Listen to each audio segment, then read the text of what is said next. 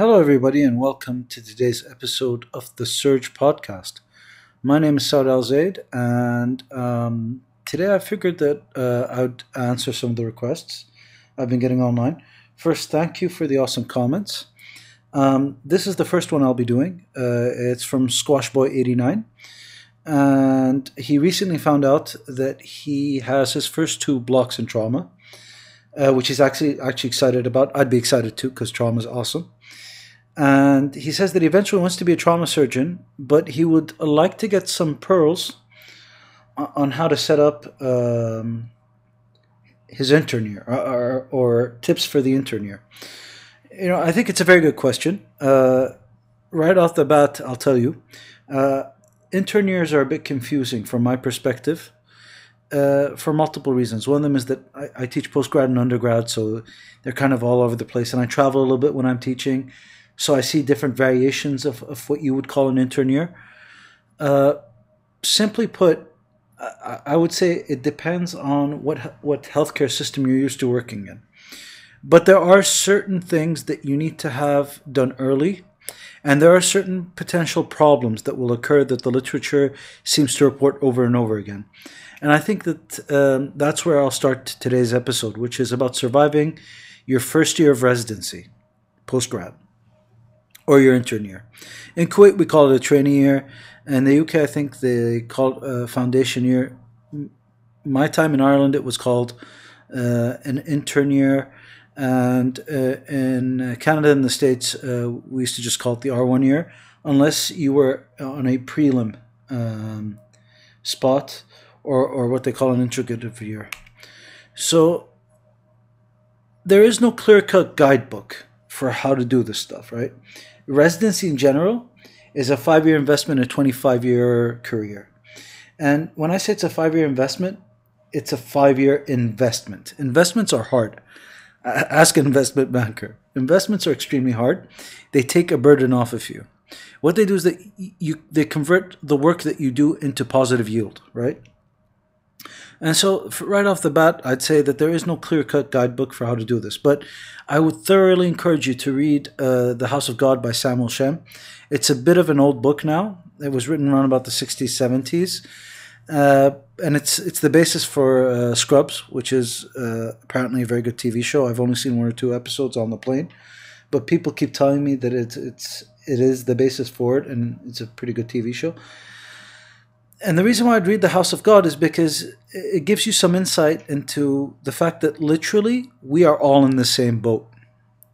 And that the internship year or the first year post grad or your first year of residency will always be tough. There, there's no easy way to navigate it. Residency in general is like that, right? It's it's not an easy thing, and it's not a science. It's it's it's it's more of a mentorship, um, apprenticeship type of situation.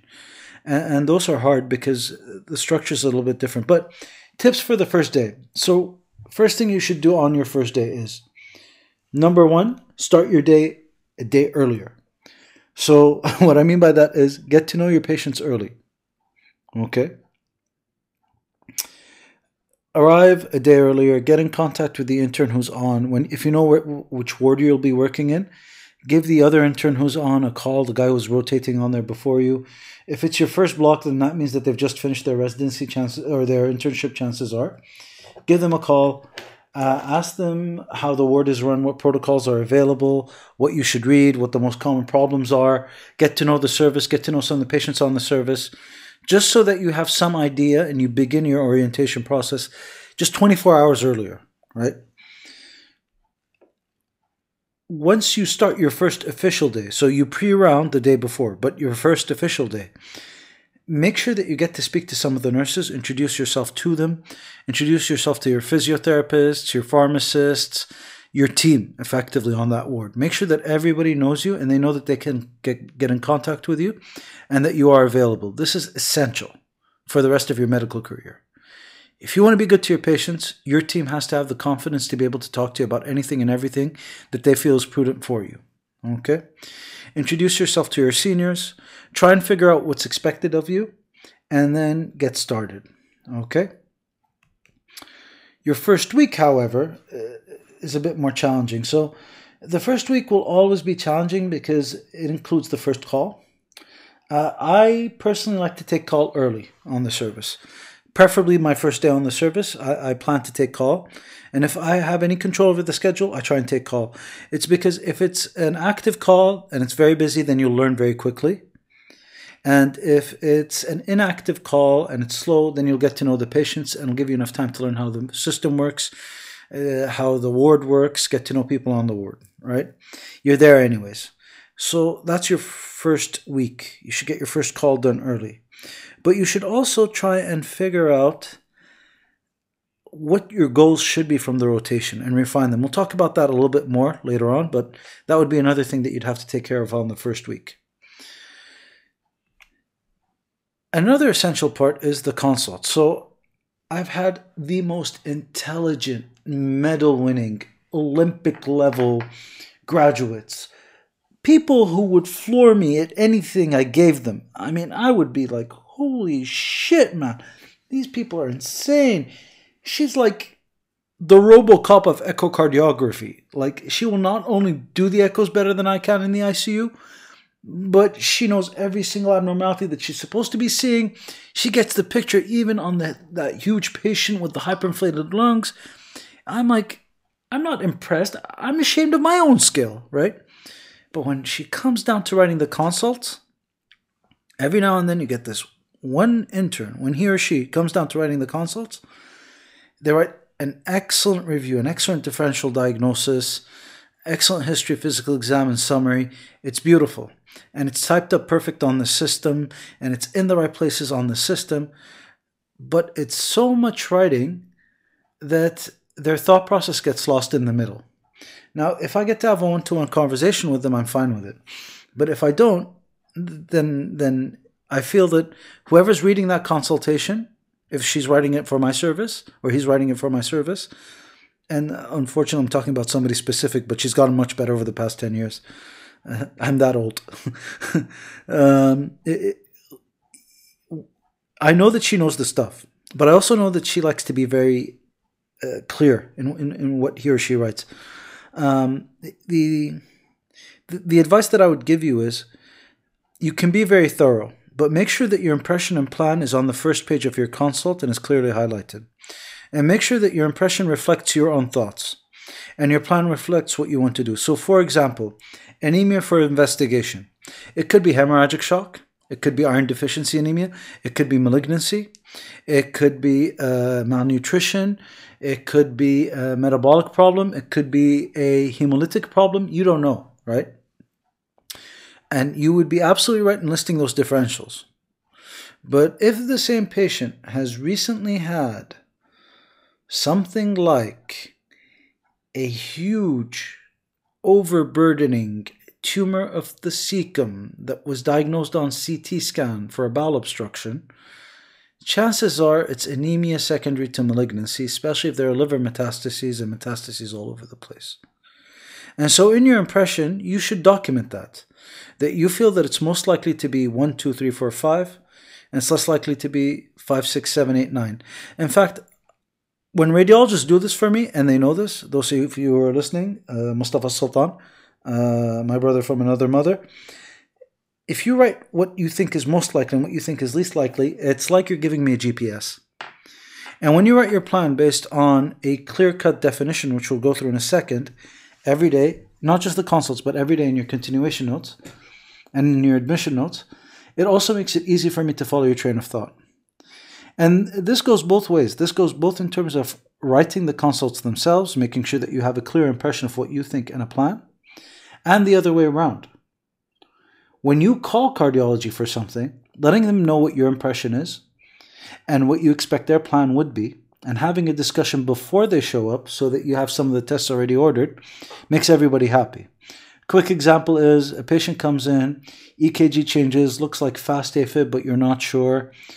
Uh, you do a uh, EKG, it confirms the fast AFib. You're in the ICU, so you decide to bolus amiodarone.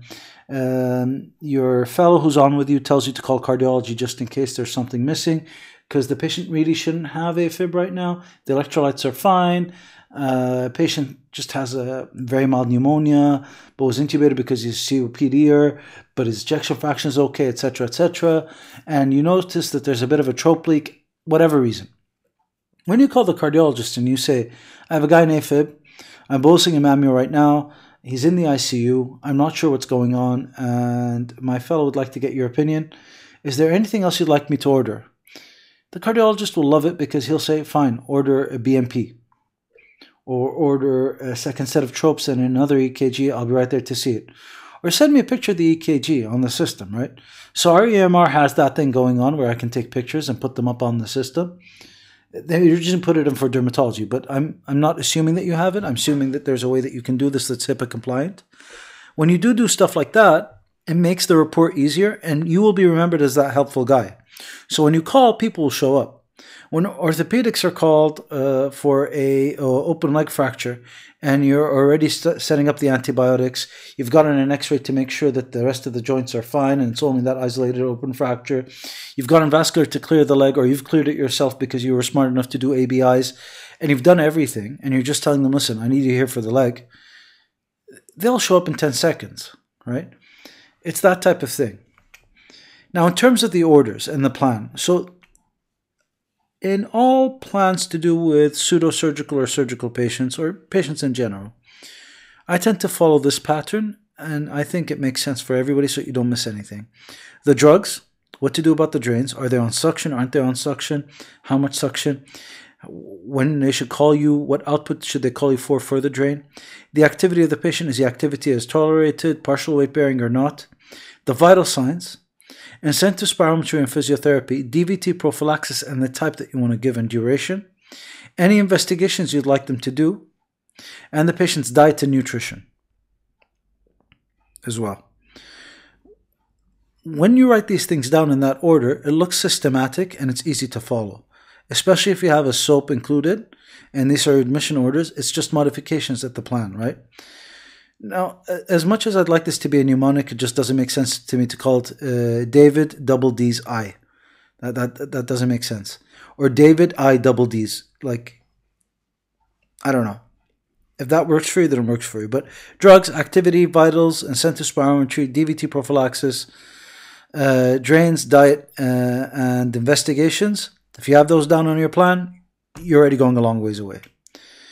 Now, what about potential problems throughout the year and throughout your residency? So, there's a whole bunch of data on the problems that you can have. Some of this data comes from studies, some of this data comes from uh, people having open discussions, and some of this data comes from reports.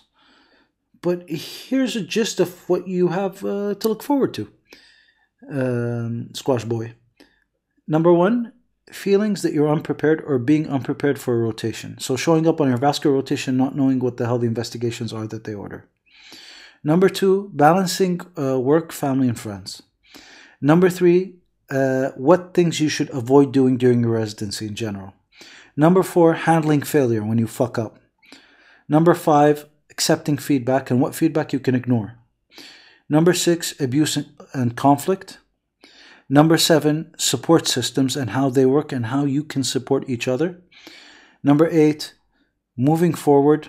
Number nine, the learning curve. Nine? Yep, they were nine. The learning curve involved and how to beat a steep learning curve. So, number one, being unprepared. So, we're, I still know nothing about neurosurgery. Quick confession here right? I know how to put in an EVD, I know how to do a cranny, but I don't really understand neurosurgery. Like I don't.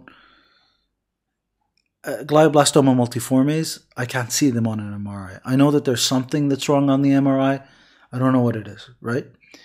But when I was on my neurosurgical rotation, a week to two weeks beforehand, I picked out two journal articles to do with neurotrauma that I knew I was going to do if they asked me for a journal club and I looked up the top 10 things that they constantly talked about on their ward.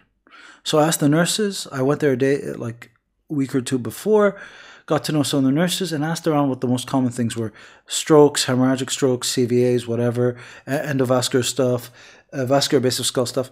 And then I would read around those topics for about two weeks beforehand just to get an idea. And like I said, 24 hours earlier, I'd introduce myself to the team and get to know the patients. I still do this now when I'm coming on service in the ICU, to be honest. Like, I'll show up, just take a look at the files, take a look at the patients, just just to get myself ready so that I'm ahead of the game on my first day. The first hour is done of the day, right? So I would contend that reading around the topics about two weeks ahead of time, picking out two articles that you should know, and then setting up yourself so that you cover at least one call as early as possible during the rotation, all help you out a lot because it'll help you to acclimatize and be prepared for the rotation. Now, family and friends, very important but very difficult. So I was lucky in that I did both my medical school and my residency without my family being around. I say that I'm lucky because it's a bigger burden, in my opinion, for them not to see you but have you in the same town.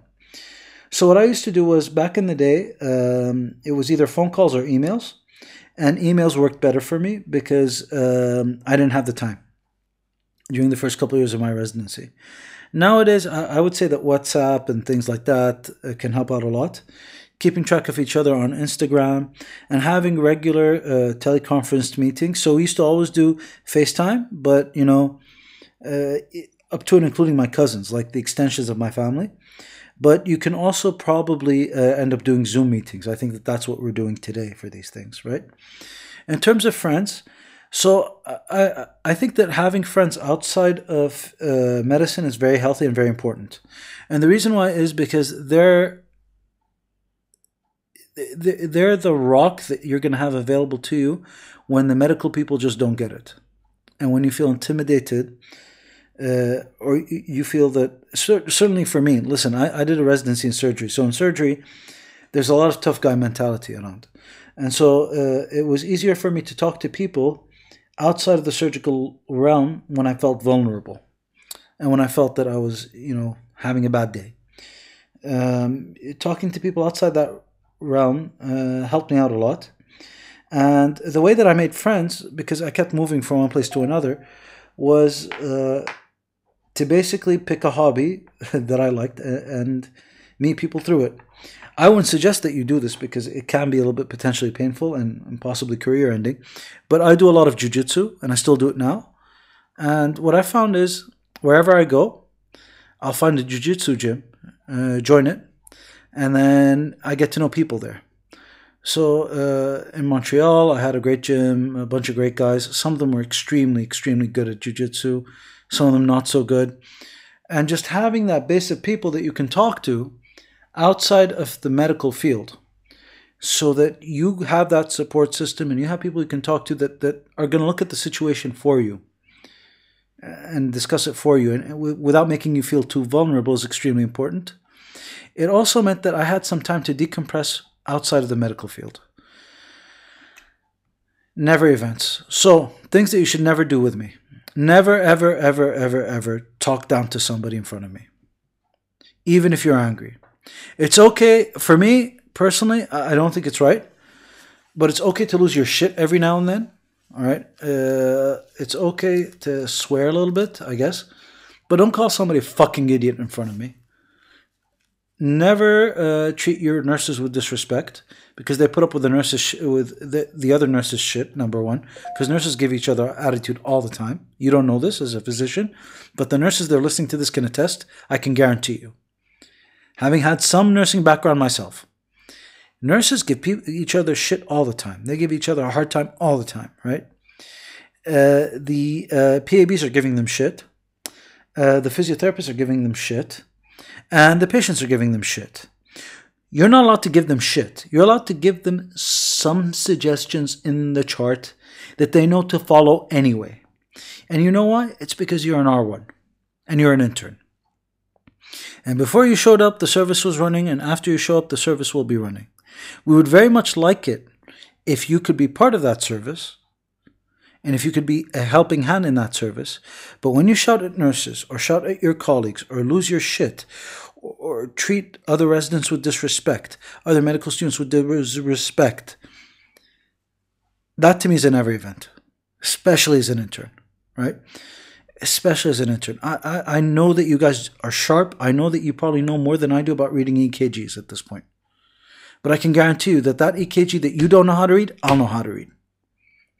And for me to have the time to be able to do that, I need you to support me and be nice to people around me so that my service runs well. That's never event number one. Never event number two, do not lie to me. Never event number three, you can slack off on certain things, but do not slack off when it comes to patient care. Whenever you have a conflict of interest, the patient's interests come first. So long as you put the patient first, I will defend you 100%. This is my personal perspective, but it's also the ethical perspective. All right? These three things are probably the biggest never events. Don't lie, put the patient first, don't slack off if the patient needs something done, and never treat anybody like shit in front of me. Handling failure. So, doing these three things is a very, very bad thing, right? And I, I, won't even mention the evaluation. I'll give you feedback that's very clear about it.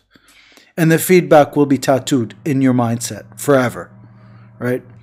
Uh, for you guys who are listening who've worked with me on trauma in Kuwait, you all know what I'm talking about. Moving on, handling failure. So I will never be angry at you for failing, even if it's a technical problem even if it's the most horrendous complication ever. It's because we've all been through it. Other people make it sound like uh, they've never seen anything like this and it's the weirdest thing ever, but we've all been through it. I've seen my colleagues berate and destroy people. I talked about it during the chest tube talk. I'll talk about it some more some other time, but I'll never do this to you because I know that we've all been through it. What I do want you to do is uh, I want you to embrace what I call embrace the, the, the suck. You know, embrace the fact that shit sucks, right? Embrace that. Get to understand why you fucked up, how you fucked up, and how you're going to improve.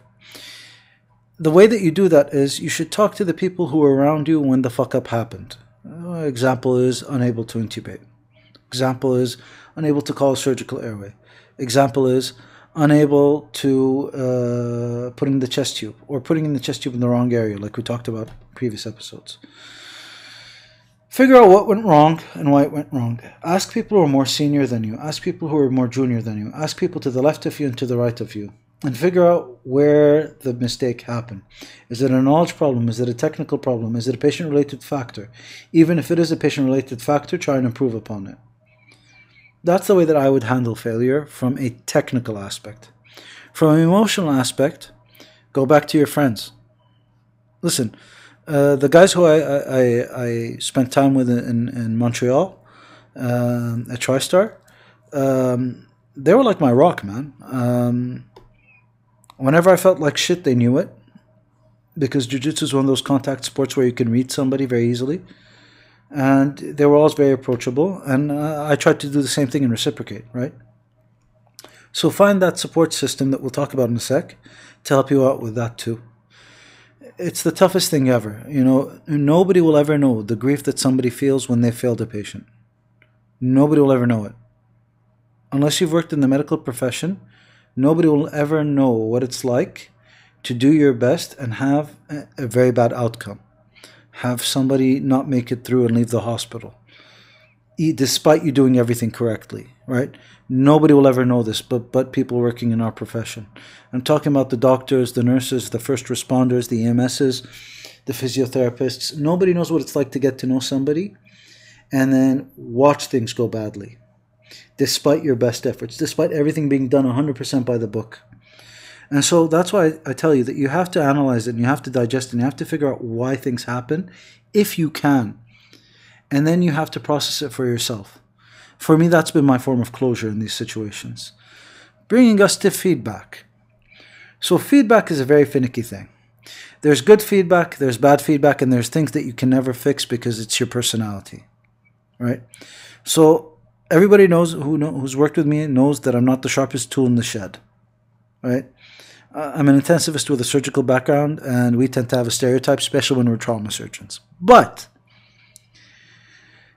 the way I looked at feedback was like this there are certain things that I know I'm going to be good at. And there are certain things that I need to work on. For the things that I need to work on, Some of them I will pick up on on myself. Listen, uh, the first time you take a couple of stitches, you you're very proud of the fact that you actually got through the stitches, but you know that they're not perfect, right? Stitches on skin and they're not perfect. Or you put down those skin clips, they're not perfect. But then you have a plan to improve upon that. Make sure that you address all aspects of your feedback in that manner. So if somebody tells you that you, you have a problem communicating certain issues overnight in a clear, succinct fashion, make sure that it's clear uh, that that that needs to be done correctly, right? And that, that you have a plan for that. That you're going to figure out why you couldn't communicate effectively overnight to your senior, and your senior had to come to look at everything, uh, and then you know all these things. If you get feedback that there's a, a person who did not appreciate a comment that you made, something like saying, "Holy shit, that's retarded," figure out why. M- maybe it's because you shouldn't be calling uh, things retarded and people retarded. Maybe that might be something. Maybe you should apologize, address it, right? That would be my take on feedback. Every now and then you get what I call unhealthy feedback.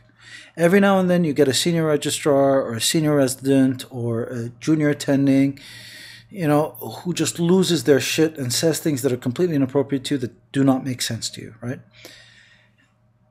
When you have a goal and they have a goal and it's opposing, it's called a conflict. When the conflict cannot be resolved amicably, it's called abuse, bringing us to our next topic how to handle abuse and conflict. So, my personal takeaway on this is as follows If somebody comes up to me, eh, listen, gossip in eh, medicine is not abuse. People gossiping behind your back, saying that you, you don't know what you're doing, saying uh, completely inappropriate things like you, you're an idiot, you're retarded, oh, that guy's an idiot, oh, that guy's a fucking disaster. People saying that behind your back, you can't control for that. That's not abuse. That's just people being inappropriate. Okay? That creates an abusive environment, but you can never say that that person abused you to your face, right? And you can't let that gossip be something that you take to heart when you're not taking positive feedback and negative feedback to heart. That's my opinion. Right?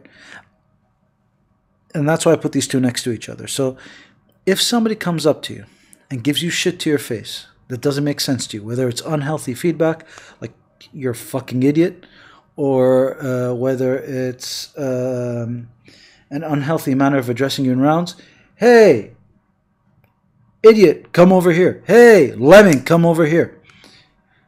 You know, that's a problem, right? And the way I tend to take care of it is as follows. So I walk up to the person in a very quiet environment and I tell them the truth that they do not need to call me an idiot, uh, that they don't need to call me a fucking idiot, that they don't need to call me a turnip. They can just call me by my first name. And, you know, they will say, oh, yeah, no, I was just joking. And then you say, well, if that's the case, then you know I think that you should get to know me a little bit better before you start joking around, and maybe we can do it outside of patients' rooms, and maybe uh, you know next time around uh, we can try and keep it to a minimum because I really do think that you're not using the same language with other people. You make it very clear that that you notice that this guy's talking or this person's talking to you in a shitty ass manner, and that they're being shitheads without calling them shitheads. You be the bigger person. Now, obviously, I've been through this as a junior resident. Uh, you can clearly tell. And I did not call that person a shithead, but I made it very clear to them that they were shitheads. The more you do this and the more you practice it, the better you get at it. And I'm going to give a whole talk on conflict and abuse a little bit later on, I think. I'm preparing it right now. But that's my two cents on it. Personally, me, I give feedback privately, then I give feedback to the whole team as a whole. And then I accept feedback as well. And I do that with everybody I work with, right? And I do it about once a month, but that's just me. Now, how to build a support system. So, my whole support system centers around academic half day, at least in our program. So, when I say support system, so we already talked about how your friends are going to support you outside of work. I mean, people are going to support you at work. Two rules. First is have lunch together before and after your academic days. Have at least one meal with your brethren, with with your tribe, with the group that you're going to be living with for the next five years. Number two, be available. So when I say be available, be available to cover call because that just means that you'll get more exposure. Be available to dog sit. All right. I still love my neighbor's dog. Whenever she took calls, she was this ridiculously amazing cardiac surgeon, freaking machine. I used to take care of that dog, walk the dog, everything with the dog. Sometimes for two or three days when she had like a marathon run. Because listen, general surgery, R3, R4, home call most of the time. You get called in to do a major case and you come back, the dog's not going to miss you for an hour as long as you put something good on the TV, right? But I still miss that dog. And I miss being that support system. And I'm, to be honest with you, I miss those guys and I would do anything for them to this day. And I know that they have my back because I was available for them and it was an unwritten rule that they were available for me. Having lunch and dinner together means that your mindset is the same. At least one meal a week with people from your own residency program, even if you're shy, just push yourself towards it. Not even a full meal. Fine. Hockey game and beer. Doesn't matter. Something. A couple of drinks, chicken wings, pizza, something. Just just one interaction. I also used to have team dinners. And the reason why I did team dinners was because I quickly caught on to the fact that if we had dinner as a team at the end of our rotation, the next rotation that we have, we've already bonded outside of work. And so that, that allegiance and that support system grows within the team itself. And it's amazing when you see it, right? Now I'm seeing my residents do the same thing without me actually telling them. And it's amazing to see how, how they interact on their own. They have their own support system, their own niches. And I'm okay with not being part of that. And I'm okay with seeing it because it tells me that there's something organic about the way it works. It's almost tribal. That's why I keep calling it a tribe, right?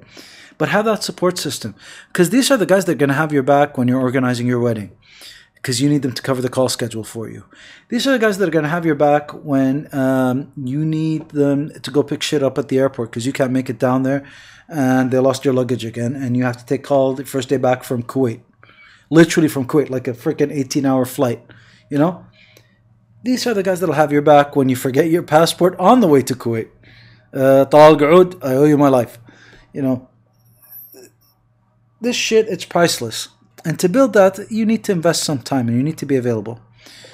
How do you maintain momentum moving forward? So, what I mean by moving forward is how do you maintain momentum? How, how do you push yourself to get better week on week, month on month, year on year, rotation on rotation? So, do you remember the topics that I told you about rotations? So, similar concept. So, write down five things that you want to learn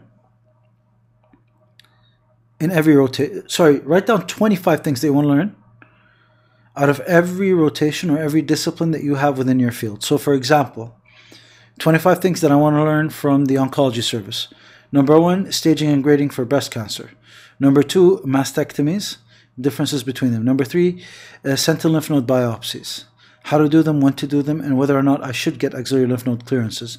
Number four, uh, synchronous metastatic disease, when to perform a resection of the liver and the colon at the same time. Uh, you get the point, right? Have 25 of these little topics that you need to learn and you think that you need to be good at. It could be at your stage something as simple as how to put a central line in, how to put an NG tube in, how to intubate, uh, top five ventilator modes, how to set up a ventilator on my own, how to service it regulated, and uh, basics of dialysis and classification systems for organ failure. It could be something like that. But have 25 of them listed, squeeze your brain out, and then pick the top five that you need to learn the most and work on them first. I've always read ever since I was in high school. I've read for an hour in the morning before I go to school and an hour at night before I go to bed.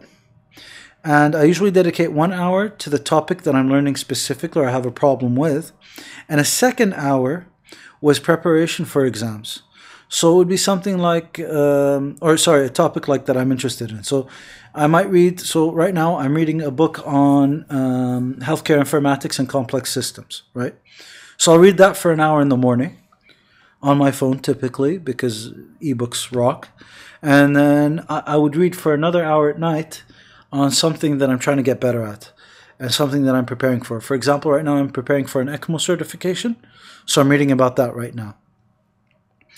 And then as exams came on, I would stretch out the hours so that it becomes two hours a day, it becomes four hours a day, becomes six hours a day, becomes eight hours a day, until I can set up a whole continuum. And that's how I maintain my momentum.